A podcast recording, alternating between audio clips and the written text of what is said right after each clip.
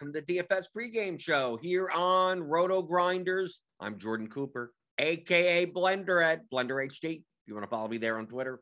And this is the show where we'll take a look at uh, yesterday's slate a little bit, go through results DB, uh, maybe look at today's slate, maybe a little, whatever. We, we do whatever on this show. It's it's all guided by you by the YouTube chat discussing DFS strategy, so some math lessons, right? Some Excel stuff, right? So uh, if, if you're here, hit the hit the thumbs up button. I see you guys in the YouTube chat. Edward Brown, Sterling Woods, real life pitcher, Suki Singh, Joe Mack, Card Fang, Hog Lawrence, Anthony Golding, Jerome Lewis, Daniel Hutchings, Eric Hippold, Shane Newman, the creature from the Glash Lagoon. Who the hell's that? There's a creature here. We got a creature from the Glash. What the hell's the Glash Lagoon? Is that some? Is that a ref? Is that a literary reference? What's the? Let's look that up. What's the Glash? Glash Lagoon. Glash Lagoon. It says Splash Lagoon. That's a that's an indoor water park uh, somewhere in uh, somewhere in Erie, Pennsylvania. The Glash Lagoon. No, there's no such thing as the Glash. Search and set for the Glash Lagoon. Okay, is there anything? No. Unless it's this guy, Brendan Glasheen. I guess that's who it is. I guess that we found out. We found out two clicks. We found out who exactly who that is. Okay, the Glash, the Glash Lagoon. Okay, whatever. Uh, I see uh, Sterling Woods. You watch, uh, listen to the and we're watched the latest Theory of DFS podcast. If you want to check that out, it's it's available on iTunes. It's free. It's free. It's I do it every week. And I had a, uh, Ed Miller on as a guest yesterday. He's a, a poker author and uh, wrote some works on on DFS, and now he's into sports betting. He has a great book, The Logic of Sports Betting. So if you want, if you want to learn more about like the skill gap differences in DFS, which we do talk about on this show, but uh, if you're if you're interested in sports betting, how how the actual ecosystem of sports betting works, right? Because 99% of the time, the content that's out there doesn't. It's, it, we talk a lot about the, the parallels between DFS and sports betting. That DFS, 95% of the public, you know, 95% of people are playing like one game, and the 5% that are good are playing a completely different game, right? And that's what we talk about a lot on the show, right? The game theory, the game of DFS, not the I know more about sports than you side of DFS, which is what 95% of people think it is. Sports betting is a very similar way. The 95% of people that bet on sports are playing one game, and the professional sports bettors that make their money are playing a completely different game. So check that out. It's on iTunes, on wherever you get your podcast, right? If you have a podcast app or wherever. Uh, and then you could also pick up his book. You can see I, I, I purchased it on May 20th, barrel pretty much when it came out. So it's it's like what? It's 10 bucks. It's 10 bucks on the Kindle. But if you, if you bet on sports, this is this is the read this book. Like that that's that's that's like the theory of poker for for sports betting. The theory of DFS for sports betting. So I just want to plug that a little bit, obviously, by the course, if you want. Uh, let's see. Going through the YouTube chat a little bit. Right. Okay. The Glash Lagoon person. I, I, found, I found out who he was. Ray says, Hi, Jordan. Just want to say you're the man. I appreciate your content every day. I came in sixth place last night in the 200K relay throw. Put seven entries in and didn't use the optimizer. I never do. The relay throw, are we looking at this? Is what this is. Can we find you? Sixth place. RC 30. Yeah, here you go. Seven entries, right? RC 3485. I did not play yesterday. Okay. So just a, a, a disclaimer. So the nuances of yesterday's slate, I don't know that much about. Um, I took the night off. I'm, I'm scaling back my my MLB play. Once the NFL starts up, then we have uh, Champions League soccer, and it's like uh, uh, something something's got to give. I'm not cutting out MMA, right? So that, that's only one day a week, but uh, I'll cut out some baseball. But take a look at this lineup. Okay, Buehler and Snell. Like pitching yesterday, like pretty much it was Snell and then like a bunch of people that scored that no one owned. Right. If you take a look at the, the, the ownership here for like the pitching, like the most was like Giolito and he dudded. It was Snell. Like Woodruff, I guess, was owned. Yeah, 20%. But then a lot of like a lot of McCullers didn't get there. Ryu really didn't get there. Gomber, horrible. Gallen, nothing. But then you go down here, it's like, oh, please act like mm, barely on, barely owned. Keegan Akin, 20 points. Kikuchi, 19. Like no one, no one owned them, right? Like as long as you got like 15 points out of both your you know, as long as you had Snell plus any pitcher that had like at least 15 points, you probably probably were still okay. Because these pitchers were barely owned. We go back to here. We go back to we go back to Ray's lineup. We got a we got a oh, national stack. Five two one national stack. Grandal's home run, right? Amed Rosario had a big game, right? So you had Rosario and Straw. I guess you needed Rosario 43 points. Wow. I guess you needed him, right? I'm assuming the winning one. No, the winning lineup doesn't even have him. Wow. Well, McCutchen had a game. Chapman had a game. I guess the Philly, I guess the Philly stack. Right. This is a 5-3 Philly Oakland that won the, the relay throw. Here's Nerdy Tenor. Philly stack with with Amed Rosario. So there you go. About four points behind first place. But this was this was more of this was a four. This was a four two, four two one one, with Yarborough as the second pitcher, and this top pitcher was Lyles, and Lyles obviously had more points over here than Ray's lineup was the Nationals, who didn't really didn't didn't really get. I mean, they got there because you got double digit points out of Bell and Garcia and Kieboom. He just didn't get enough out of Soto. You would have liked to get more out of Buehler. I mean, 187 is, I mean, you're you're you're 20 points behind, but still, I mean, I mean, look at this payout structure. I mean, this is just dumb. But as I said, I why this is why I scaled back my play for MLB. Like I'll be playing tonight, but I think I'm, I'm just playing like six lineups, and they're all in small field stuff. Like I'll play the 121, I'll play the 250, I'll play like three lineups into the 88, like something like that. But the, the these relay throw, these the, the main GPPs, $15 entries and look at look at this. 50 20 10 5 2 1 eh, steak knives. Like you're down to steak knives even even before you get to 10th place. The, the disparity difference between sixth and first is ridiculous. So i'm just not going to devote i'm not going to devote, devote money to it. I'd rather play i'd rather play thursday nfl showdown than, than play classic slate MLB contest like this, especially in September. But congrats. Congrats on the thousand. You only played seven entries. So that's a they're 105 bucks into a thousand, even though you beat 15,680 80, 80 players, 80 entries. If this was better, if this payout structure was better, if it was 30, 20, 10, 8, six four. Like if it was four thousand there. Okay, that that okay. Okay, that would be fine. Four and then three and then two and then one, then 15 and then one or something, you know, flat or something like that. That's what I would like. But congrats anyway. Ray says, I look at the slate each day and do five three stacks, and it seems to be working. So thank you again, my friend. Right. Like I said yesterday, I was trying to answer someone's question yesterday about they were on FanDuel with the 4 4 versus the 4 3. It's like it really, it all depends on the lineup. The reason why you hear people say, no, you should play 4 4s or 4 3 1s, and on DraftKings play 5X or 5 3 is that there are more plus EV lineups out of those uh, construction types. Doesn't mean all of them are, and it doesn't mean that there aren't plus EV lineups that aren't five man stacks that aren't four three ones, that are that there are two two two whatevers. There are, but there's just less of them. So if you're not, if you're if you're by default, you said I don't want to think about it. I I want to be directionally accurate, directionally profitable. If I just limited like like Ray, what Ray's doing, so I'm just to play five three stacks every day and not worry about it. Yes, yeah, I'm giving up the potential of having five two ones and five one ones and four three ones that could be more profitable than some of the lineups that I'm playing, especially if you're playing seven lineups or something. Just don't have to think about it. Just like I'm just going five three, and that's just the way it is.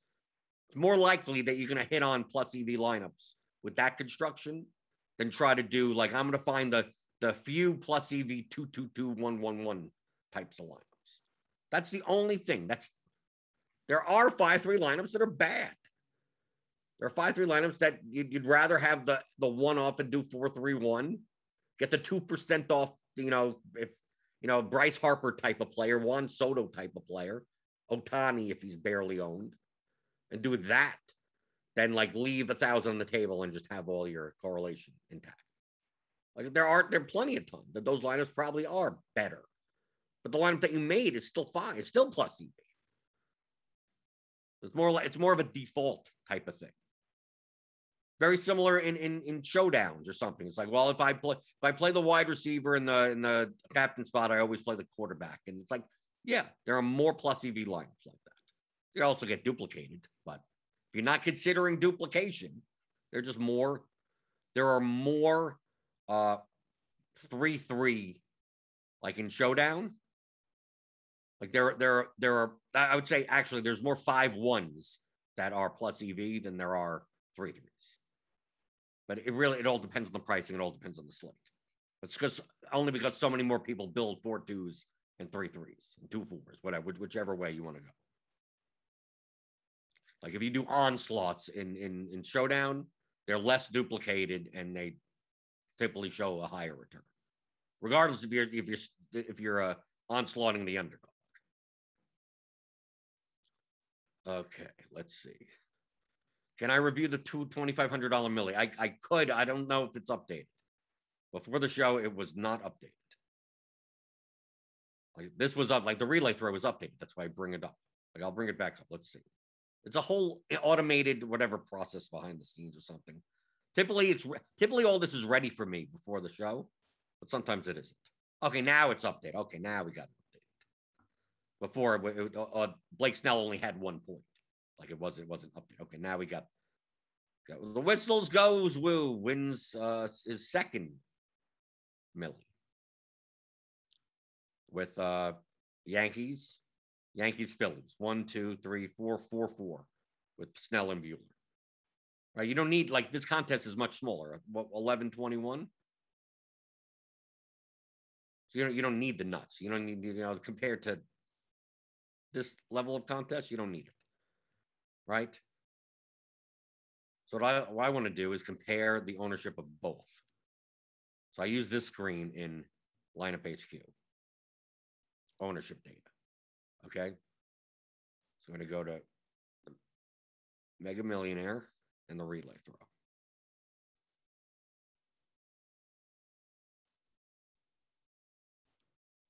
Relay throw, the 200, the big one. just to see, you know, you're going to see more condensed ownership. So here's George Springer, dud, Luis Robert, dud. Not as condensed as I thought it would be. Just go by the ownership by this, sort by this. So still pitching wise, you know, Gio was even more owned. The Mega Millionaire killed more lineups. Blake Snell, higher owned. Buxton, almost 30% of lineups with the three. George Springer, 23% of lineups with a zero. Rizzo was chalky. Okay. A lot of the chalk didn't get there. I mean, look, I mean, look at all this. Take a look at, I mean, other than Rizzo, I mean, this lineup is fairly, fairly contrarian bat wise, but you're still playing the one of the two chalkiest pitchers on the slate with Snell. Is Kyle Dvorak who's been who's been on the Theory of DFS podcast. Cleveland, here's the Cleveland stack. Right, there's the Amed Rosario, two two percent owned. See, Whistles doesn't have Amed Rosario here. So here's the Amed Rosario, but didn't get him all the way there. Utica, see, same thing, Philly stack. Phillies got there because of Marchand, Segura, Galvis didn't matter, Harper, McCutchen, and then the Springer one off. Nope, that's Kiliuta. Anyone else there, he could have possibly won.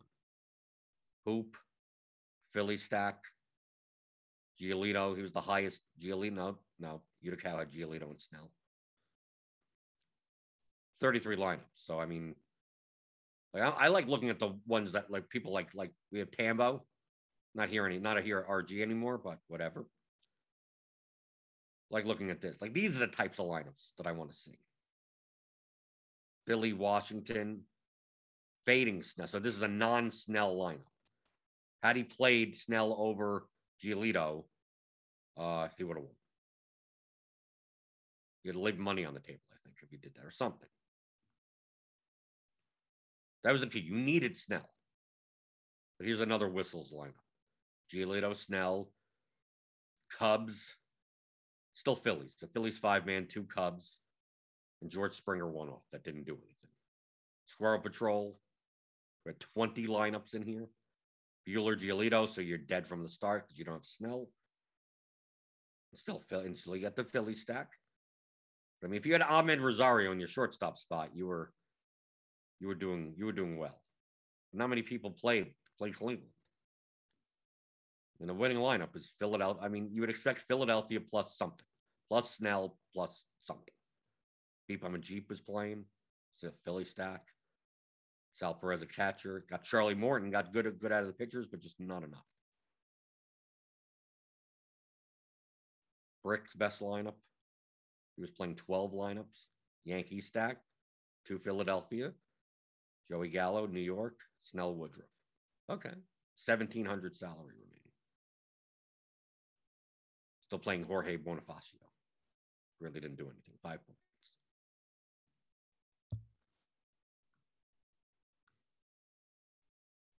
Is there something to learn from this? I don't know. If you're not playing this level of contest, I don't think it's going to do that much for you.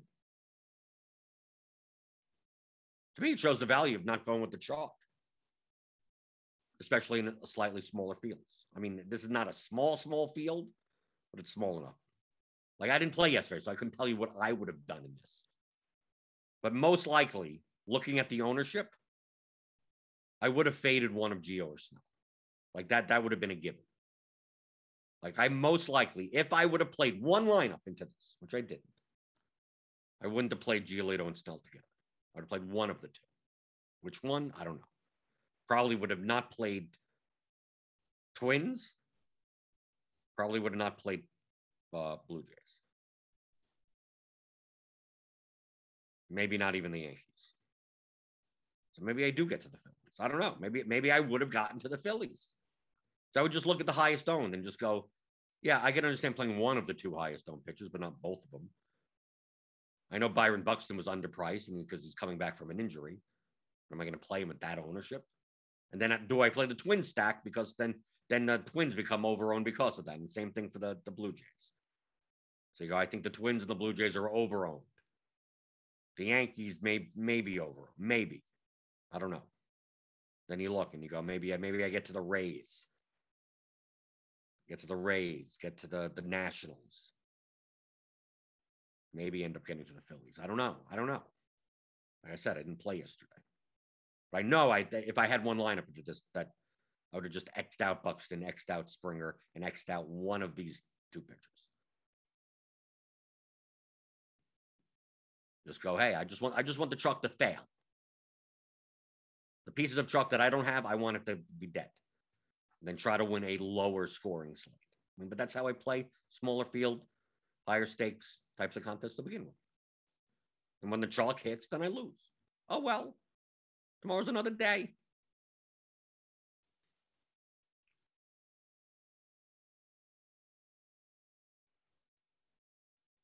Ozzy says, "I yeah, I went Snell and Woodruff. Was debating Giolito or Woodruff all night until lock. I don't know why. Why were you debating that at all?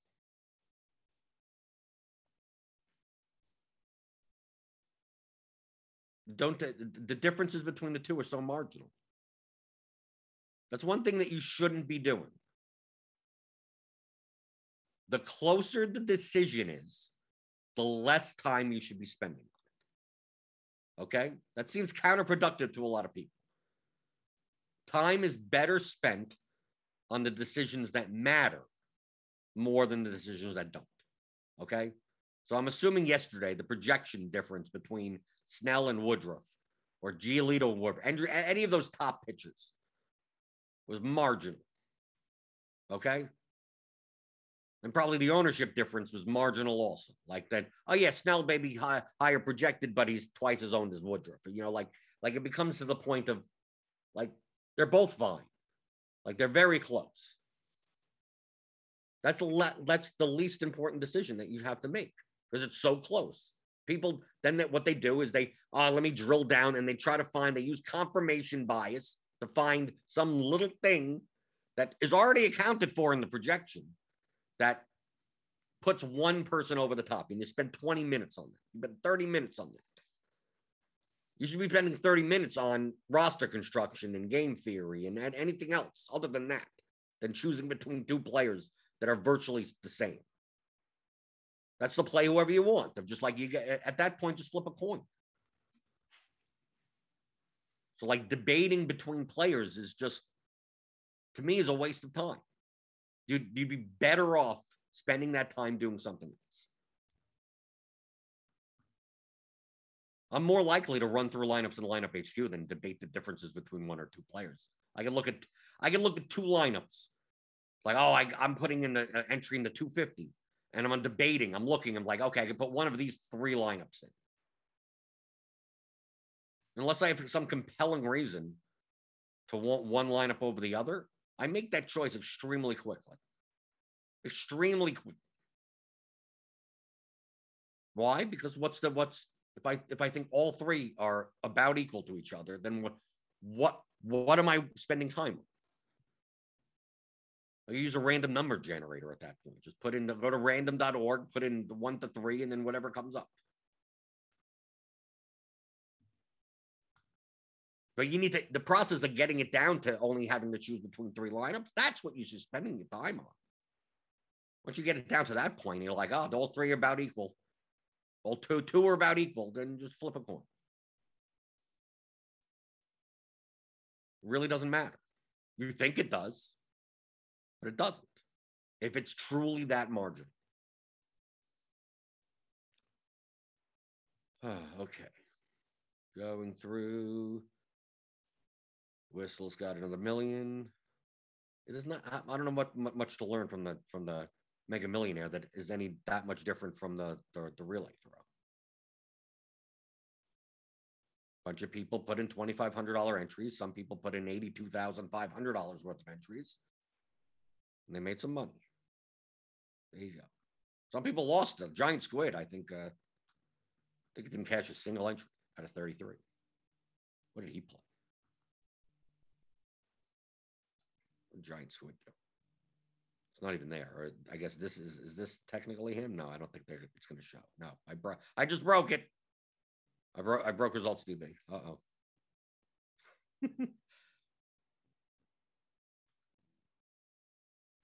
I think I broke it. How the hell did I break it? yeah, yeah, he didn't cash any lineup, so I can't. I can't even see his exposures. Right, I can't even see it. Oh well.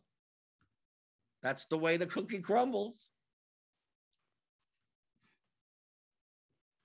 Savon Dalrymple, can we talk the early slate? Sure. What do you have? What, what questions do you have on the early slate? Joe Clary, when DraftKings sets player pricing, are they trying to set them all correct? Or they purposely make mistakes for us to find? A little bit of both, from what I believe. I don't know the actual answer. In a perfect world, they want to have perfect salaries, and then it turn, basically turns into a lottery at that point. If all the salaries were efficient, then there'd really be no edge. There'd be edge in roster construction, I guess. There wouldn't be any, any as long as you spend all fifty thousand of your salary, you'd be your lineup would be just as good as any other lineup. So they do have to make some inefficiencies, just uh, just so people feel like it's a game. But I don't do it. Do they do it on purpose? I, I'm not sure. I mean, not. I mean, you could tell it with the Buxton stuff. It's just to me, it's negligence. There's a difference between we're going to make pricing a little bit softer and just like not raising the price of a player that was injured for two months and then he should be five thousand and he's thirty five hundred. I don't think that's done on purpose. I think that's just done out of I don't know laziness, not paying attention enough. I don't know. So we already have it on, on the late slate, on the, the normal, the main slate. Phillies Nationals game is postponed, so you don't have to worry about playing Nola. As far as what else is going on that slate, I have no idea. Cole, Scherzer, we got some high end pitching. Sale. Is Sale going to pitch more than 80 pitches though? We don't know. Maybe his own maybe his ownership comes down and lower because people are scared of that or the pitch count. Maybe they're rightfully scared of the pitch count. But I mean, he may be lower owned than he was last week. Maybe. I don't know. The early slate, I mean, it's a three game slate. What's going to happen on the early slate? I mean, I could just look at it right here. I'm assuming the chalk is going to be the Padres and Darvish. I mean, they have the highest team total against Luke Weaver. Which makes the, I mean, which makes Diamondbacks probably attractive. The Diamondbacks attractive. Cardinals Reds game. Is this only a seven inning game? The Cardinals Reds game seems like a very low total, especially in Cincinnati. I have no idea. But just like any short slate, on any three game slate, if you're playing large field GPPs, you're playing GPPs in general. Just be contrary. That's it. Who's going to be the highest on pitcher? Play bats against them. right? People are going to pay up and go like, okay, I guess this is a, is this a showdown? Why are we getting showdown pricing? I'm not playing 11-7 for Moustakas on a classic slate. Is that the earliest? Is it a two game? What's what is the early slate? Is the early slate three games and it's not this game, the Reds Cardinals game? Are we are we getting the Astros Mariners game as part of the early slate? I have no idea. I know it's a three game slate. That's all I know. To me, it's not that interesting to talk about three game slates, especially because we're not even talking about who's the best. You're playing, you're playing purposely contrarian for the sake of trying to win a GPP. So if Darvish is going to be 70% owned, Christian Walker, Pavin Smith, Ketel Marte, maybe not Marte's 5K. Some of these bats look really good. And just hope Darvish dies. And if Darvish has a bad game, you you win. That's it. That's all you need to do. That's all you need to win. 70% of the lineups are dead. And you have the you have the batters that are negatively correlated to that. So that's perfect. Okay, so the, the chat is telling me that the St. Louis Cincinnati game is not included. Okay. That the Houston Seattle game. I'm assuming Gilbert Gerbert maybe well, maybe against the Astros, Odorizzi against the Mariners. Maybe that's the chalk. Odorizzi Darvish. That what's going to happen? And let's take a look at the projections for the early slate,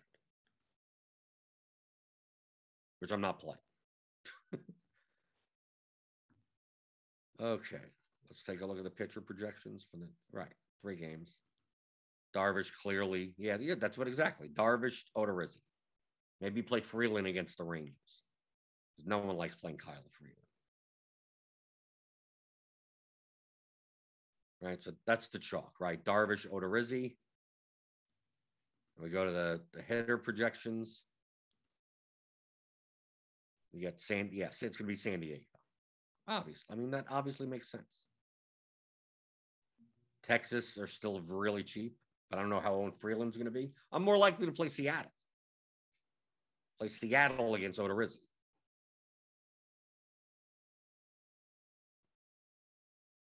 Who's facing? Who's pitching against uh, San Diego? Luke Weaver, 8,900. Is he going to pitch long enough to? That's how what I would be thinking. You fade Darvish, you play Arizona bats. You fade Odorizzi, you play Seattle bats. You try to play as little San Diego bats as possible.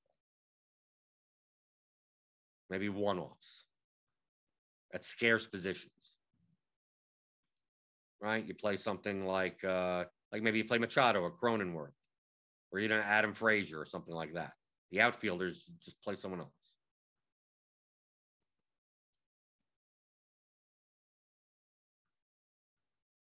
Like I said, what, what I'm talking about is low probability.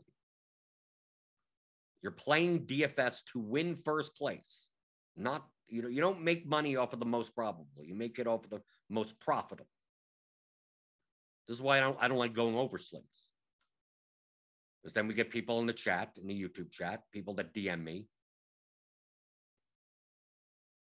oh, your call today on the whatever team. And I go, I didn't call anything. But you said you were going to play this team. I go, yeah, because they have a 7% chance of winning, of being the top stack. And they're going to be owned at 3%, which means 93% of the time they're not going to be the top stack and I'm going to lose money. But when they are the top stack, I'm going to win first place or club close, be in position to. That fundamental misunderstanding of what we're what we're playing. I'm not predicting out. Is Darvish going to have a good game or a bad? I have no idea. What is his percentage chance of having a bad game? Having a good game? Is it going to be worth the ownership that he's going to have? He's going to be 70% owned. Is it worth it? To me, no, no. He's overowned. Which also makes the Diamondbacks underowned. I would say half the time he puts up a great game. And then another 30% of the time, he puts up an average game. And another 10% of the time, he puts up a below average game. And then another 10% of the time, he gets crushed.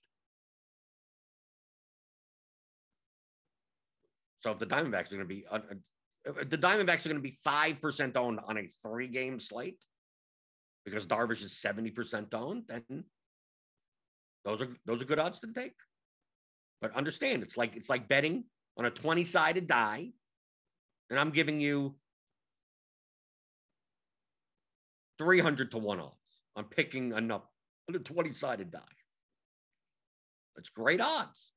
It's 20 to 1 for you to guess it right and you can get paid 15 times that.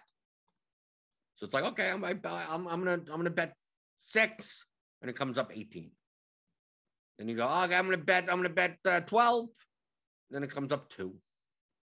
Right? You're gonna lose 95% of the time, right? It's one, one out of 20. But when you win, you're gonna get paid 15 times the amount that you should be getting paid. Similar mentality. I know I there's probably plenty of people that are watching the stream that watch the pregame show every day, listen on the podcast. They're like, yes, yes, we get it. These concepts are just this is this, this is what we already do. But I don't know. There are always new people.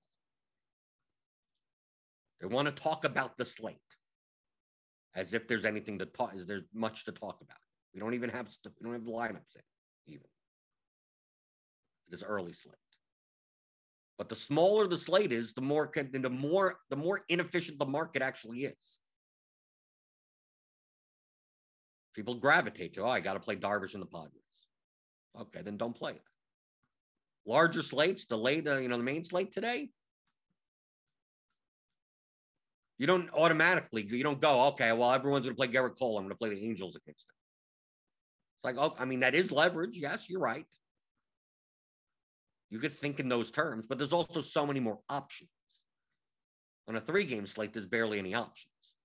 So it's like, well, if I don't play the Padres and I don't play Darvish, like who, who can I play? There's only six teams on the slate.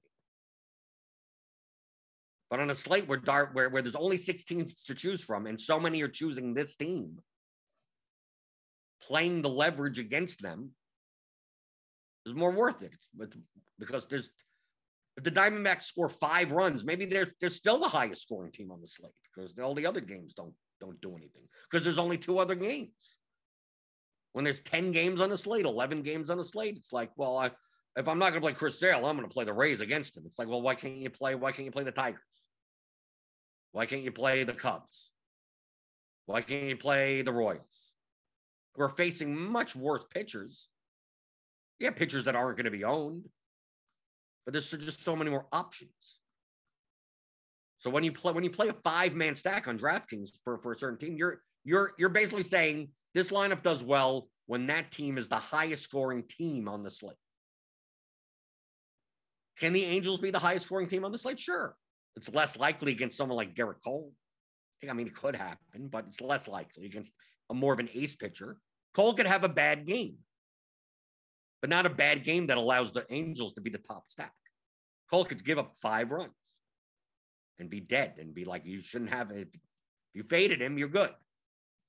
But it didn't mean that the Angels stack did anything, you know. Oh, they scored five runs, but then yeah, the the the Giants scored 13 runs. And they were just as, and the Giants may have been just as owned as, as the Angels are, right? There's so many more teams to choose from. So if I do play the, the leverage game and stack against a higher owned pitcher, it's likely not going to be ace pitchers on a slate of this size. Maybe you attack the, the cheap SP2 that people are gravitating to. Or you just don't worry about it at all. There's no need to. You go, well, I'm gonna take I'm gonna take the Pirates against Rodon. Well, if Rodon's only gonna be 10% owned, how much leverage you're really getting with the Pirates? That you'd rather just not play the Royals against Logan Allen. They have a higher team total. It's a crappier pitcher to go up against. There's so many more teams. Blue Jays, Orioles. Play Orioles against Matz. Play the Yankees against Packy Naughton. I don't even know who that is. Packy Naughton. Sounds like a golfer from 1942. So that's the only reason why, like on three game slates, it's like you know, I go you know, balls to the wall. What's the easiest way for me to get first place you know, on a slate where there's aren't many options? There's just it's only two, three games. Well, the easiest way is to just go, well, who's the highest owned pitcher and stack against them? And you're to fail 95% of the time. But when you don't fan, you get paid. You get paid way more than you should. But on larger slates, like I don't have to go to that direction. There are plenty of lower owned teams that you could just play instead of the chalky stack. Same for pitchers, right? Oh, everyone's going to play Scherzer. Everyone's going to play Cole. But you still got Rodon. You still got Sale there. I mean, you would have had Nola if that game wasn't canceled. You got other good pitchers. So it's not like one of those slates where it's like, well, Scherzer's on the slate, and then the next best pitcher is J.A. Happ. And that's it. And that's the drop off. And it's like, okay, maybe there's, going to be an opportunity cost into not playing the ace pitcher because all the other pitchers kind of suck on the slate. But we have other pitchers. So if you don't want to play Cole and Scherzer and you say, I'm going to play Sale and Rodon, okay. You could do that. But don't, if there weren't, don't say, I'm, I'm, a, I'm not going to play Cole. I'm not going to play Scherzer. I'm going to play Logan Allen plus Matt Harvey. Like that, that's, that's probably getting a little, a little too, too out there. You're probably giving up way too much of a projection standpoint. There are other good pitchers on the slate. You don't have to, you don't have to go to the total bottom of the well.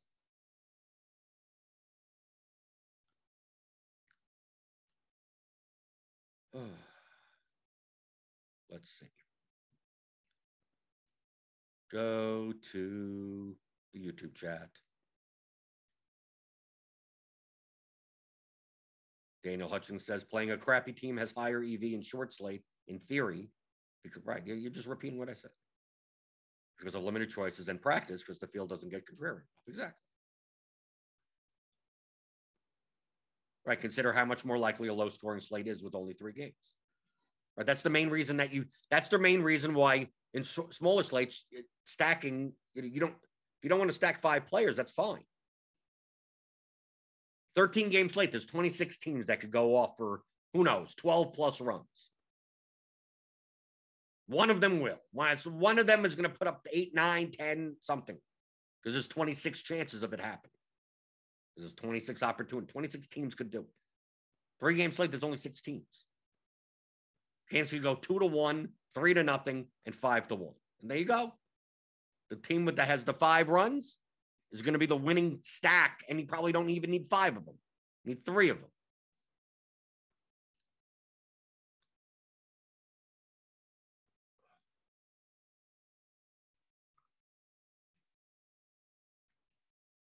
Let's see. Eric Hillpold, nine days out from NFL. Are prices average fantasy point per game is likely to change closer to game one, week one? I don't even understand. The price is already out. They're not going to change. The price is already out for week one. The average fantasy points per game is going to be nothing. There's nothing there. There's no stats. I don't even understand the question. The, the salaries that are they're, they're already out for the first slate for, for the Sunday slate, right? They're already out. I think the the showdown Thursday showdown is already out. They don't, they don't change the sell. Once the sellers are out, they don't change them. They may add players.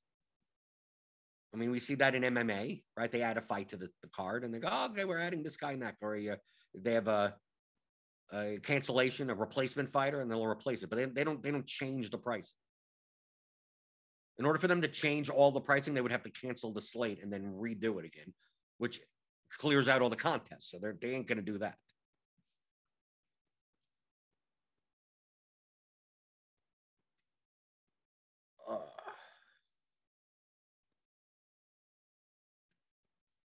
Andrew Aldama, what's the best DFS premium tool to purchase? Well, I would say RotoGrinders, Combo Premium. Why not? What am I supposed to say? You're you're watching a RotoGrinder show. What am I? Am I? Uh, no, not RotoGrinder stuff. Some some some some something from a competitor or something, which could be fine. Click on the link in the description. Get ten dollars off your first month. Joe Clary for MLB Cash. What was your ROI break even this year? And how did you split your overall money between head to head, double ups, and 50 50s? Uh, these questions. Like you have $100 to use for cash tonight. How do you spread it out? Did you post head to head or you join them? All of your question does not matter. The first, the first thing that I'm going to ask is what is your art? What is your edge? And where is it? Okay. That's what matters. Everything in your question 99% of it doesn't matter. 99% of it doesn't matter. The, the, the one that matters is what is your edge in the contest that you're playing and how could you allocate more money to the contests that you have a higher edge in if you play head to heads against similar people and you beat them at a 70 plus percent rate because they're horrible well, I put all of it in those, and I put all of it in those contests, right? Someone wants to play me in a in a fifty dollar head to head. Oh my god, I only have a hundred dollars. Yeah, but if they're the worst player in the world, and you, you you're going to beat them eighty three percent of the time, then that's where you should be putting your money towards. That's where your split should be going.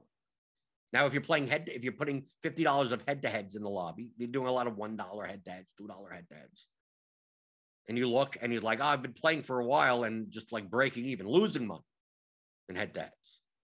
Well, obviously you you'd stop playing, right? I mean, then and then you then you see in the double ups, in the if you bum hunt, bum hunt or contest select, bum hunt is the is the derogatory way of saying finding bad plays. If you're only playing with ten dollars for cash tonight, if you're only playing with a hundred dollars, you should you should spend if you have time, if here's your pie of 100%, you should be spending less than 1% of your time on building your lineup. Less than 1%. Less, as little as possible. Play, the actual lineup that you play, if you're only playing with $100, spend almost no time on the line. You should spend 99.9% of your time finding the worst people in the lobby. That is the game. You should spend all day, check it every 20 minutes. Go to the three mans, go to the head to heads. Click through every single double up, like 11 man double ups, 23 man double ups. Obviously, you'll see people because you play every day. You'll notice, I know who this guy is, that guy is, this person is. You'll know, you'll know who the good players are. You're trying to find a couple. Are, are there? I'm gonna open up a 23 man, uh, one dollar double up do I see like five or six names in here that I've never seen before? Never, I don't remember, don't have a badge. Enter the contest. So finding the opponents, the weakest opponents, you you have a limited amount of volume, so you're able to be that discernible. That's what you should be spending your time on. If you if you told me uh, I'm playing five thousand dollars worth of worth of cash games tonight, like you ain't gonna you, going and uh, spending your time picking out the the one dollar if you even obviously if you're playing that low but even the five dollar ones probably is not even worth your time. It's it's only represents so so much percentage of your of your volume of your play that if you're probably if you're playing five thousand dollars a slate in in cash games you're probably one of the better players in, in the lobby anyway. So it's like you're posting and just like you're leaving. You, you know you're not doing any of that type of contest selection and especially at the lower level. But when you're only, if you're playing with a hundred bucks, get the biggest edge you can. So, like the split, like when you ask, how did you split your overall? What, what does it matter? Me. If you play, if you play, for instance, soccer, which I do play cash game, like I'm, I'm primarily a soccer DFS cash game player. I do play the small field GPPs. And you ask me like what my split is, like, well, I sometimes I'm playing, sometimes I'm playing $500 head to. Sometimes I'm playing 215. Sometimes I'm playing thousand dollar head to. Sometimes I'm not. Sometimes I'm not playing the hundred dollar 11 man double up because it's nine out of 11 and it's all the sharp players. But I don't see, I need to see at least one, one person I don't either don't think they're good or never seen before. Then I don't play it. Do I check the $5 ones? No, I'm in all the $5 ones. I don't even care about that point. So I'm playing enough volume. I'm not, I'm not going to just check every $5 double. Probably not even going to check the $25 double. But the 100, 100 and above, yes. The head-to-head lobby, someone someone posted thousand dollar head to head there that I've never seen before. I I scoop them. They post two, I'll take both of them. So I may be playing higher volume that that that that day. And maybe I don't play other contests, right? Maybe I go, okay, I took a thousand dollar head to head. I was only planning on playing like two, two thousand, twenty five hundred dollars worth of volume. So it's like, okay, well, now I'm not going to play the 555, the GPP. Maybe I'm not. Maybe I'm not going to play all the. The maybe I'm going to take down my 215s, unless someone you know weird takes them. But I'm not going to auto match myself against guys that are like maybe I, I think I'm slightly better than, but not like dramatically. So like so asking like what what your split is, it's like well it depends on where your edge is on the slate. Your skill relative to your opponents. And the the less skillful you are, the more time you need to take to find worse players. If you're the best player in the lobby, everyone's worse than you. You know, how much time do you have to take? You know, bum hunting. Not much. Everyone's worse than you. So you just post and you don't care. If you're in that middle range, you want to find you want to find the opponents that are worse than you.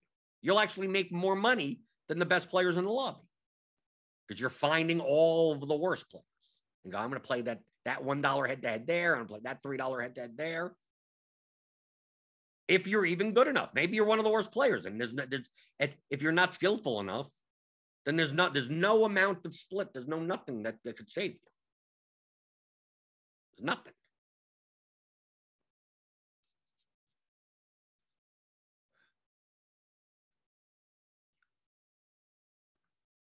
Andrew Aldana says, I'm working my bad. Did not realize this was a RotoGrinder channel. Just popped on. You'll try it out. Yes. I mean, all the RotoGrinders tools that they I use. It's not like I'm telling you anything that's that I don't use.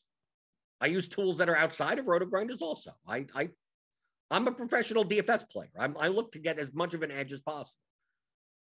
I subscribe to um, other sites just to see what they're saying because other people look at it not saying that I agree with it or I use even even use it. But it's like, oh, well, this other site, their projections for these are they're different than this. Oh, they're going to be higher on than I thought they were going to be. Like, like I'm, it's it's like, like spying, reconnaissance. Not because it's like, oh, I, am going to use their stuff, and then no, I I use lineup HQ. I use I I, I use everything that's on RotoGrinders. I eat my own dog food. But I'm not going to put thousands upon thousands of dollars in play every every day without knowing, especially since my my style of play is exploitative. I don't base on what I think is going to happen. I, I everything that I do is based on what the field is going to do. So I need to know what the field is doing. And while it would be great that everyone would subscribe to RotoGrinders, not everyone does, right? They may subscribe to other places. So they're looking at stuff that's different, possibly. So I need to know what they're looking at because I play by what are you guys looking at? How do I exploit it? So that's that's the main reason.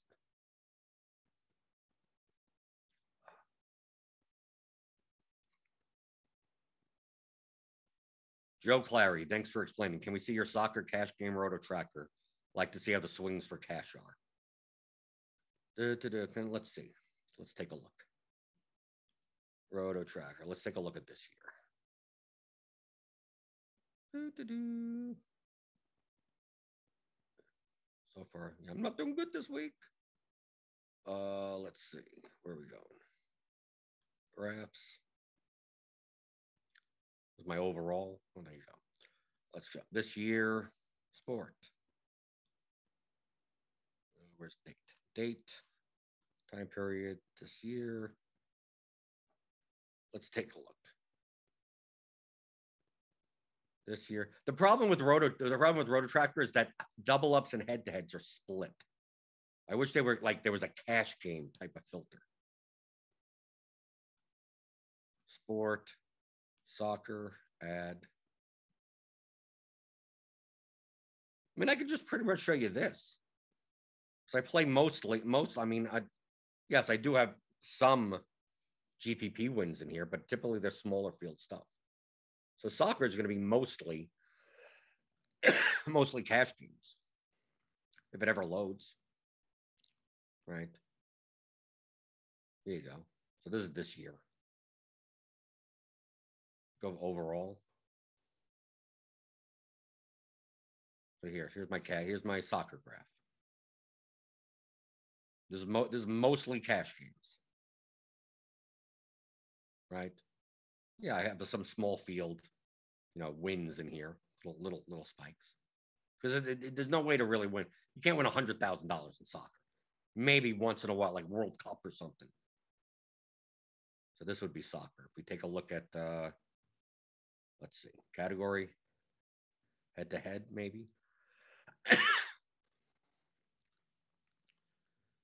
yeah, something like this. Yeah, I mean, during this, this, during COVID, like this is what 2009, just before COVID. Yeah, I, I, I, I had a bad 2020. Yeah, I had a downswing over there, and then I got it right back up.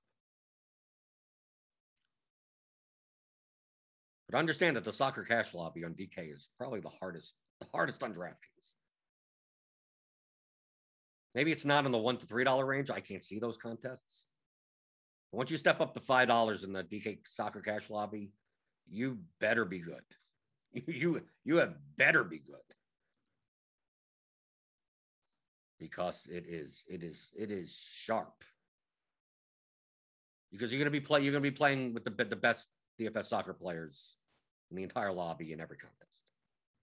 It's going to be me. It's going to be Pew. It's going to be Saramek. It's going to be Redcoat. It's going to be Moneyball. It's going to be PSU. It's going to be Fear My Turtle. It's going to be who else? other guys in there. I don't know. I'm listing off players that have been playing DFS soccer since like I started playing, right? like they're still it's still the top players in the lobby. 2015, October 2015, lobby looked the same. People come and go. Very sharp lobby. Anything else before we get out of here? Uh, let's see. Anthony Golding starting off with a $200 bankroll on FanDuel for NFL. Hopefully can turn it into 2000 real quick. Well, that's probably not a good attitude to have. real quick. What are your version of real quick? You're most likely not. Turning $200 into $2,000 is probably harder than turning $2,000 into $20,000. It gets exponentially, just like it's just like compounding interest it becomes easier. Stephen Smith, how much of the showdowns do you play for MLB? I rarely ever play MLB showdown. Maybe during maybe during the playoffs of the World Series, maybe.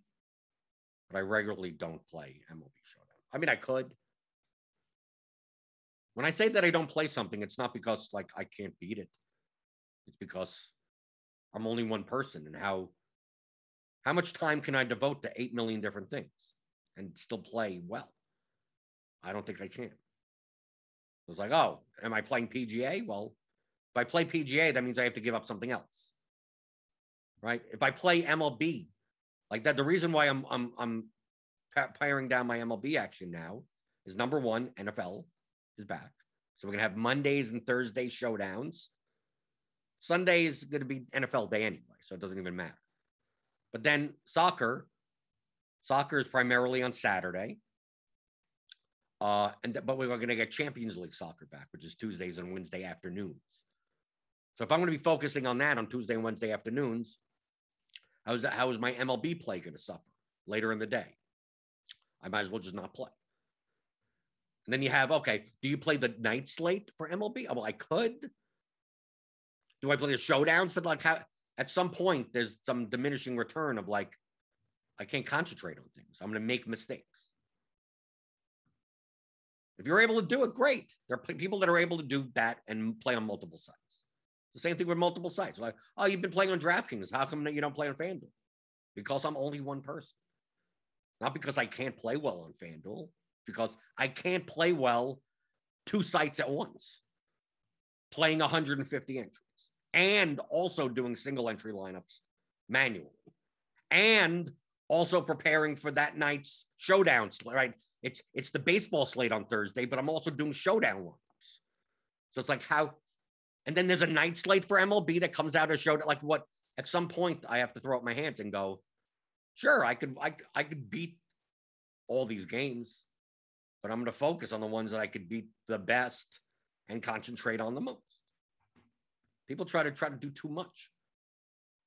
It's a very it's very rare to have someone that's that you're able to be do everything well. Even then, it's not. Even even even the high stakes, high volume pros would even tell you that. I mean, take a look. I mean, on a regular basis, on a regular basis, at least one of the high volume players screws up their lineups every single night. Well, on FanDuel or DraftKings or Super Draft or Yahoo when fantasy draft was around, I used to play on fantasy draft and see like a sharp, sharp players have 150 dummy lines into into the large field GPP. Just go, well, okay. You know, they played it's like $20 entries.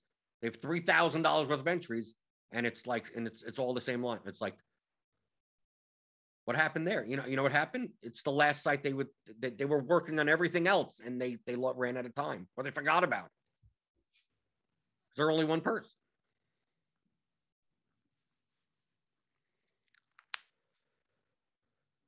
So sometimes you do see, you, sometimes you see, you see pros make mistakes, CSV upload errors, projection errors, right? You, you try to combine, you try to combine, you're aggregating something or whatever, and you end up misaligning a column.